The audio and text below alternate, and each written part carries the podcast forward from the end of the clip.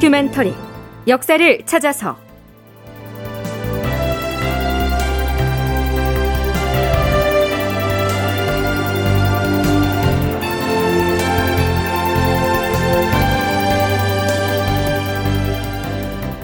제 1051편 경연은 회피하고 친국에는 집착하고. 극본 이상락 연출 조정현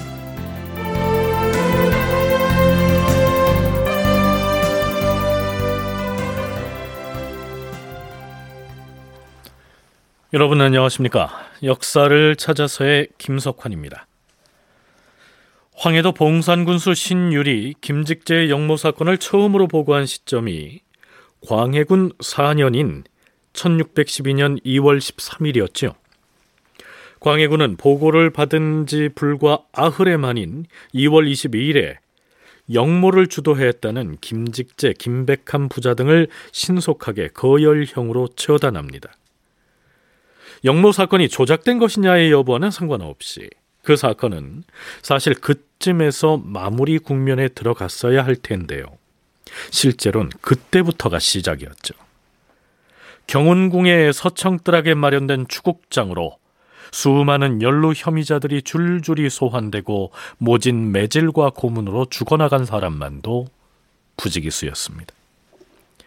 특기할 만한 사항은 국왕인 광해군이 날마다 추국장으로 출근하다시피 하면서 잡혀온 혐의자들을 일일이 친국했다는 사실입니다. 그러한 상황이 두 달을 넘겨 석 달째로 향해 가자 이제 대소신료들로부터 피로감과 불평을 토로하는 소리들이 터져 나오기 시작합니다. 4월 16일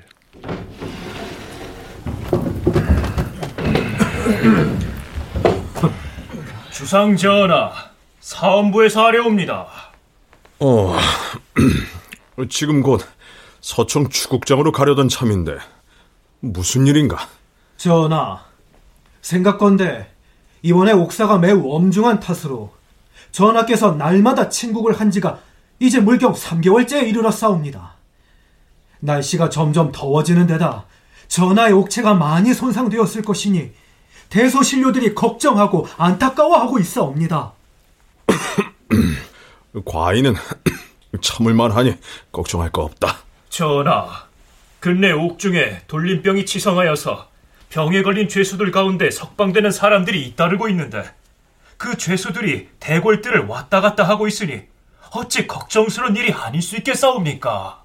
뿐만 아니오라 수시로 끌려와서 누차 형신을 받은 사람들이 비명을 질러대고 전하께서 앉아 계시는 어좌 바로 밑에서 심지어는 매질을 당하다가 끝내는 죽어나가기까지 하는 실정이니 그 흉측하고 더러운 모습을 전하께서 날마다 대하시는 것은 신들이 보기에도 매우 괴롭사옵니다. 주상 전하, 더구나 반역을 모의했던 큰 우두머리는 이미 처형이 되었고 잔당들 가운데 조사를 해볼 만한 자들은 거의 다 형신을 가하여 처벌을 하지 않았사옵니까? 더구나 영모에 연좌된 자들의 처자식에 대해서는 본래부터 정해진 율에 따라서 처결을 해야 하옵니다. 또한 자기 주인을 고발한 노비에 대해서는 차명에 처했다는 증거가 남아 있사온데 그들을 잡아다 주인의 죄를 토설하도록 형신을 가하는 것은 아니 될 일이옵니다. 전하, 아직까지도 의검부에 옥에 갇혀 있는 죄인이 100명이 넘는다고 하옵니다. 전하께서 결정을 내리시어서 기묘하게 관계된 몇 명을 제외하고는 귀양을 보내거나 모두 석방시키도록 명을 내리시옵소서. 바라옵건대 이제 마무리 국면이오니 옥체를 생각하시어서 날마다 서청뜰로 나아가서 친국하는 것은 정지함으로써 옥사를 끝내시옵소서. 전하, 역적 김재세는 영모를 자복한 지가 매우 오래되었는데도 아직껏 벌을 받지 않고 숨을 쉬고 있는 지가 수개월이 넘었사옵니다. 혈기가 있는 사람치고 통분스럽게 여기지 않는 이가 없사옵니다. 그러하옵니다. 더구나 그자는 빈 옥사에서 칼도 벗은 채로 갇혀 있으니 도망을 치거나 혹은 자결하는 변이 일어나지 않을까 우려하지 않을 수 없사옵니다. 속히 사형에 처하시옵소서. 여기서 말하는 김재세는 처음에 군역을 피하기 위해서 공문서와 인장을 위조했던 그 사람입니다. 사실 이 영모 사건이 그에게서 출발한 셈인데요. 이때까지도 처벌을 받지 않고 있었던 모양이지요. 간관들의 주청에 대한 광해군의 대답은 이러했습니다. 앞으로 과인이 매일 서청으로 나가서 친국을 하는 일에 대해서는 그대들의 주청을 헤아려서 조처하겠다. 아, 그리고 이 김제세를 사형에 처하는 것을 바쁘게 서두를 것이 무엇 있겠는가? 자고로 큰 역적을 일찍 사형에 처해버리면 뒤따라 잡혀온 연루자들을 힐문할 때 그 단서가 없어지기 때문에 곤란하다. 역적을 토지함에 있어서는 주의 깊게 처결하도록 힘써야지. 급급하게 목을 베는 것은 중한 일이 아니다. 더구나 체포하지 못한 역적들이 아직도 많으니 김제세를 먼저 사형에 처해서는 아니 될 것이다. 번거롭게 하지 말라. 광해군은 아직 그 반역 사건을 끝낼 생각이 없어 보이지요.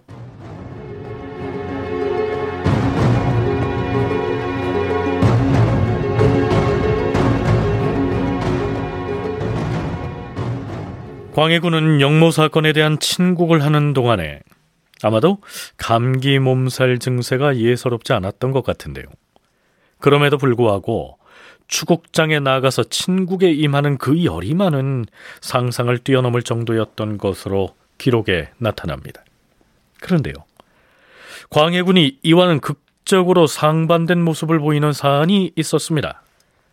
신료들과 더불어서 유학의 경서를 강론하고 현안 문제를 논의하는 경연에 대한 태도가 그러합니다. 여느 임금 같으면 거의 매일 참여해야 하는 경연을 광해군은 즉위한 지 1년이 지나도록 자꾸만 피하기만 했지요. 광해군 1년 2월 3일 주상 전하, 전하께서 즉위하신 뒤로 옥체가 편치 못하시어서 이미 1년이 지났는데도 아직 경연을 열지 않았사옵니다. 대소 신료들 다수가 한 번도 전하의 용안을 마주뵌 적이 없사옵니다. 이렇게 되니 상하의 정이 서로 통하지 못하고 가슴 속에 답답함이 맺혀 있으니 이는 실로 전례가 없던 일이옵니다. 그렇사옵니다, 전하. 그동안 승정원과 홍문관에서 경연을 열도록 추천한 것이 한두 번이 아니었는데도 아직 윤호를 하지 아니하시니 삼가 걱정이 크옵니다. 이제 날씨도 점점 화창해지고 전하의 건강도 전에 비해 평안해져 가고 있는 듯하니 경연을 열어서 신료들을 인견하시옵고 신료들과 더불어 백성을 다스리는 도를 의논하시옵소서. 어... 아유, 내가 불행하게도 병을 만나서 1년이 넘도록 잘 낫지를 않으니 그동안 경연을 열지 못한 것은 형세가 이러했기 때문이다. 병을 무릅쓰고 억지로 일어나서 겨우 의인왕후에 대한 제사를 지내기는 했으나 봄철의 공기가 아직은 차갑고 기력도 아직 회복되지 않았으니 날씨를 보아가며 몸을 조리하여야겠다. 오랫동안 경연을 열지 못한 것은 실로 질병 때문인데 그대들이 전례에 없던 일이라고 하는 것은 지나친 말이다. 이후로도 신하들은 끊임없이 경연을 열어야 한다고 주청을 합니다. 광해군은 그때마다 병을 핑계로 회피하기에 급급하지요. 심지어는 경연을 하겠다고 약속을 했다가 아, 내가 비록 병을 참고 견디면서라도 경연을 열고자 하였으나 만약 이른 아침부터 거동을 하면 몸이 더 아플까 염려가 되니 아침 경연은 우선 진시에 여는 곳으로 시간을 정하고 정상으로 회복된 뒤에 옛 규정대로 시행하도록 하라. 이렇게 미뤘다가 다시 병을 핑계로 또 참석을 회피합니다. 물론 아예 경연을 안 했던 것은 아니지만 어쩌다가 한 번씩이었죠. 그랬던 광해군이 이 불편한 몸을 이끌고서 거의 매일 궁궐들에 마련된 추국장으로 나가서 하루 종일 죄인에 대한 친국을 무리하게 강행하고 있었으니 이 점을 과연 어떻게 이해해야 할까요? 광해군, 그 위험한 거울의 저자인 오학령은 해당 저서에서 이렇게 기술하고 있습니다. 광해군은 즉위한 지 1년이 지나도록 경연을 열지 않았다. 삼사의 관원들이 신하들과의 소통의 기회가 사라졌다고 수차 지적을 했음에도 불구하고 경연에 참석하는 것을 회피하였다. 아프다고 미루고 춥다고 미루고 따뜻해지면 하겠다고 미루었다. 여름엔 더우니 가을에 하겠다고 미뤘다가 9월달이 되어서 하자고 하면 나라의 제사 때문에 안 된다고 미뤘다. 그런데 김직재의 옥사가 터지자 거의 모든 추국을 친국으로 실시하였다. 광해군만큼 친국에 집착한 군주는 없었다. 옥사에 관련된 실록 기록을 찾아보면 연산군 때에는 국왕의 친국이 단 한 건이었고 중종 때에는 일곱 건이었는데 광해군은 15년의 재위 기간에 총 344번이나 몸소 추국장에 나가 친국에 임하였다. 친국에는 그처럼 열의를 보였던 광해군이 경연은 한사코 피하려고 했던 연유를 과연 어떻게 설명할 수 있을까요? 서강대 계승범 교수는 세자 시절에 부왕인 선조의 노골적인 견제 때문에 성격이 소심해져서 신하들과의 대면 회의를 기피하게 된 것이다. 이렇게 분석하고 있습니다. 대신에 소수의 측근 신료들에게만 은밀하게 교지를 내리는 식으로 문자 정치를 했다는 것이죠. 특히 공식적인 모임에 별로 그렇게 썩 좋아하지 않은 사람이었던 것 같아요. 그러니까 지금으로 말하면 문자 정치를 하는 거죠. 그러니까 점점 더 신하들하고 멀어질 수도 있고 그 문자를 받는 사람, 못 받는 사람 또 편이 갈리기도 하고 그러면서 엄밀히 말하면 자신이 겪은 트라우마 때문에 정상적인 정치에는 좀 약간 좀 본인이 스스로 좀 거리를 두고 꺼렸던 것이 아닌가. 그런데 친국에는 그렇게 열정적으로 하는 이유는 자기 왕위를 지키는 문제와 직결되는 문제고 특히 자기의 출신과 직결되는 문제 뭐 옛날에 냈던 뭐 임해군 제거하는 거라거나 조금 뒤에 영창대군 제거하는 거라거나 뭐 이런 것들이 다 거기에는 엄청나게 공부하고 작전 짜고 굉장히 집요하게 자기가 진두지휘하는 모습을 보이죠. 자, 그런데요. 원창의 경상대 학술연구 교수는요. 광해군이 세자 시절부터 사람들과 만나서 경서를 논했던 경험이 거의 없었고 즉위 이후에도 전란의 폐허를 복구하는 것이 시급했기 때문에 경연에 몰두할 여유가 없었을 것이라고 분석하기도 합니다. 폭군이다라고 하는 것들의 어떤 여러 단서들 중에 하나로 들어가는 것이 이 경영과 관련된 문제예요. 근데 광해군은 명석했을지 모르지만 왕세자 시절에 서연도 그렇게 아마 착실하게 할 수 없었을 거예요, 아마. 임진왜란 중에 왕세자가 됐고 그리고 전쟁에 더 치중하게 했고 하니까 사실은 이런 어떤 공부하는 이런 성향으로 길러지는 그러니까 왕으로 길러주는 왕의 교육을 받지 못했던 그런 왕세자고요. 그리고 왕위에 올라서 차분히 매일 아침에 일어나서 경서를 놓고 유신들과 대신들과 이것을 정사를 논의 하기에는 전란으로 복구해야 될 정말 그거보다 더 급한 문제들이 굉장히 사실은 많이 있었기 때문에 참고로 서연은 국왕의 경연처럼 왕세자가 경서를 강론하는 것을 일컫습니다.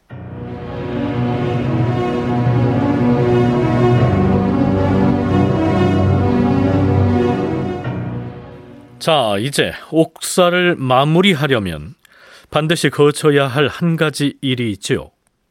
4월 24일 광해군은 교지를 내려서 이렇게 명합니다. 이번 영모 사건을 처리하는 데 있어서 각 도에서 역적의 무리를 체포하는 데 공을 세운 지방 수령들을 조사하여 아래토록 하라. 이에 대한 추국청의 보고는 이렇습니다. 전하, 조정조 이래로 역적을 체포한 데 대하여 논공 행상을 할 때에는 단지 자복한 죄인을 붙잡은 경우에 한정하여 싸웁니다. 법리에 의거하여 말한다면 봉산군수 신율, 강음 현감 강욱, 개성유수 김신원, 배천군수 이척 등이 그 대상이 되는데 그들은 이미 상을 받았사옵니다. 이 밖에는 자복한 역적을 체포한 사례가 없사옵니다. 하오나 전하, 개성유수는 이미 김백함을 체포한 공으로 상을 받았으니 체포할 당시 그 지역의 다른 관리였던 사람들도 똑같이 상을 받아야 할 것 같사옵니다. 아랜대로 하라. 역적을 체포한 수령을 상세히 조사하여 문서로 올리도록 하라.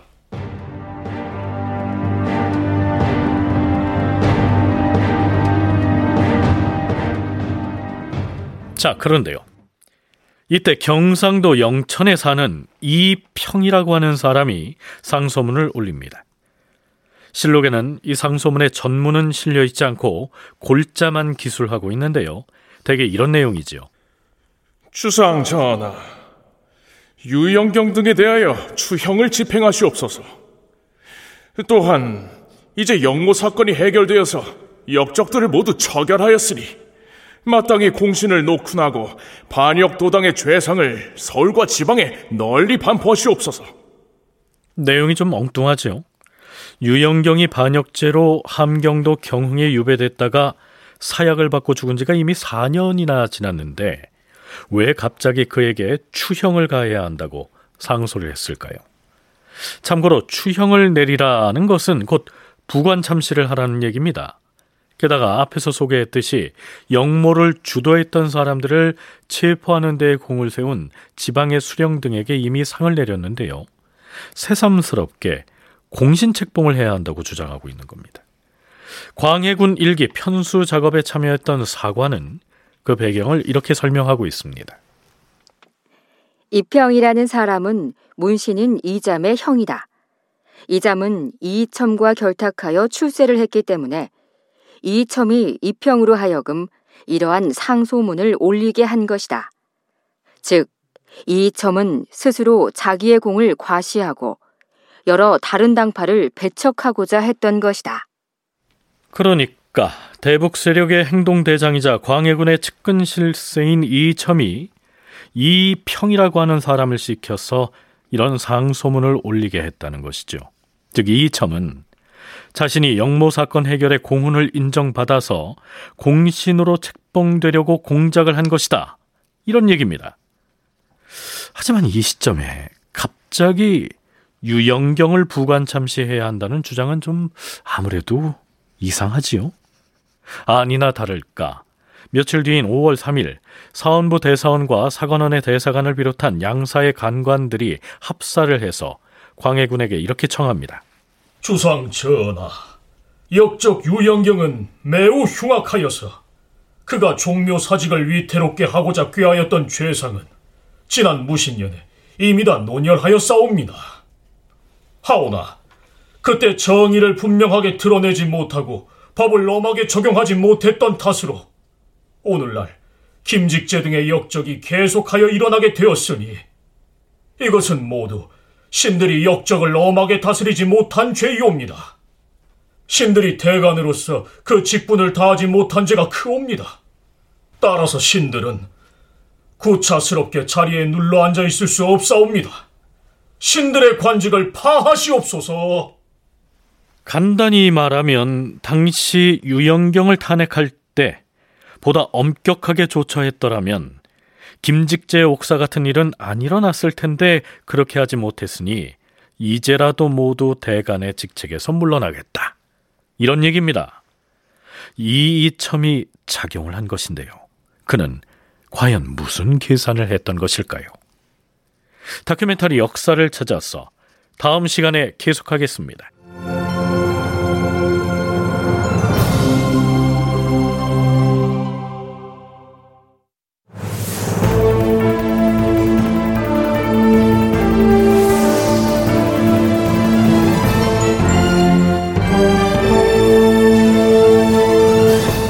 다큐멘터리 역사를 찾아서. 제 1051편.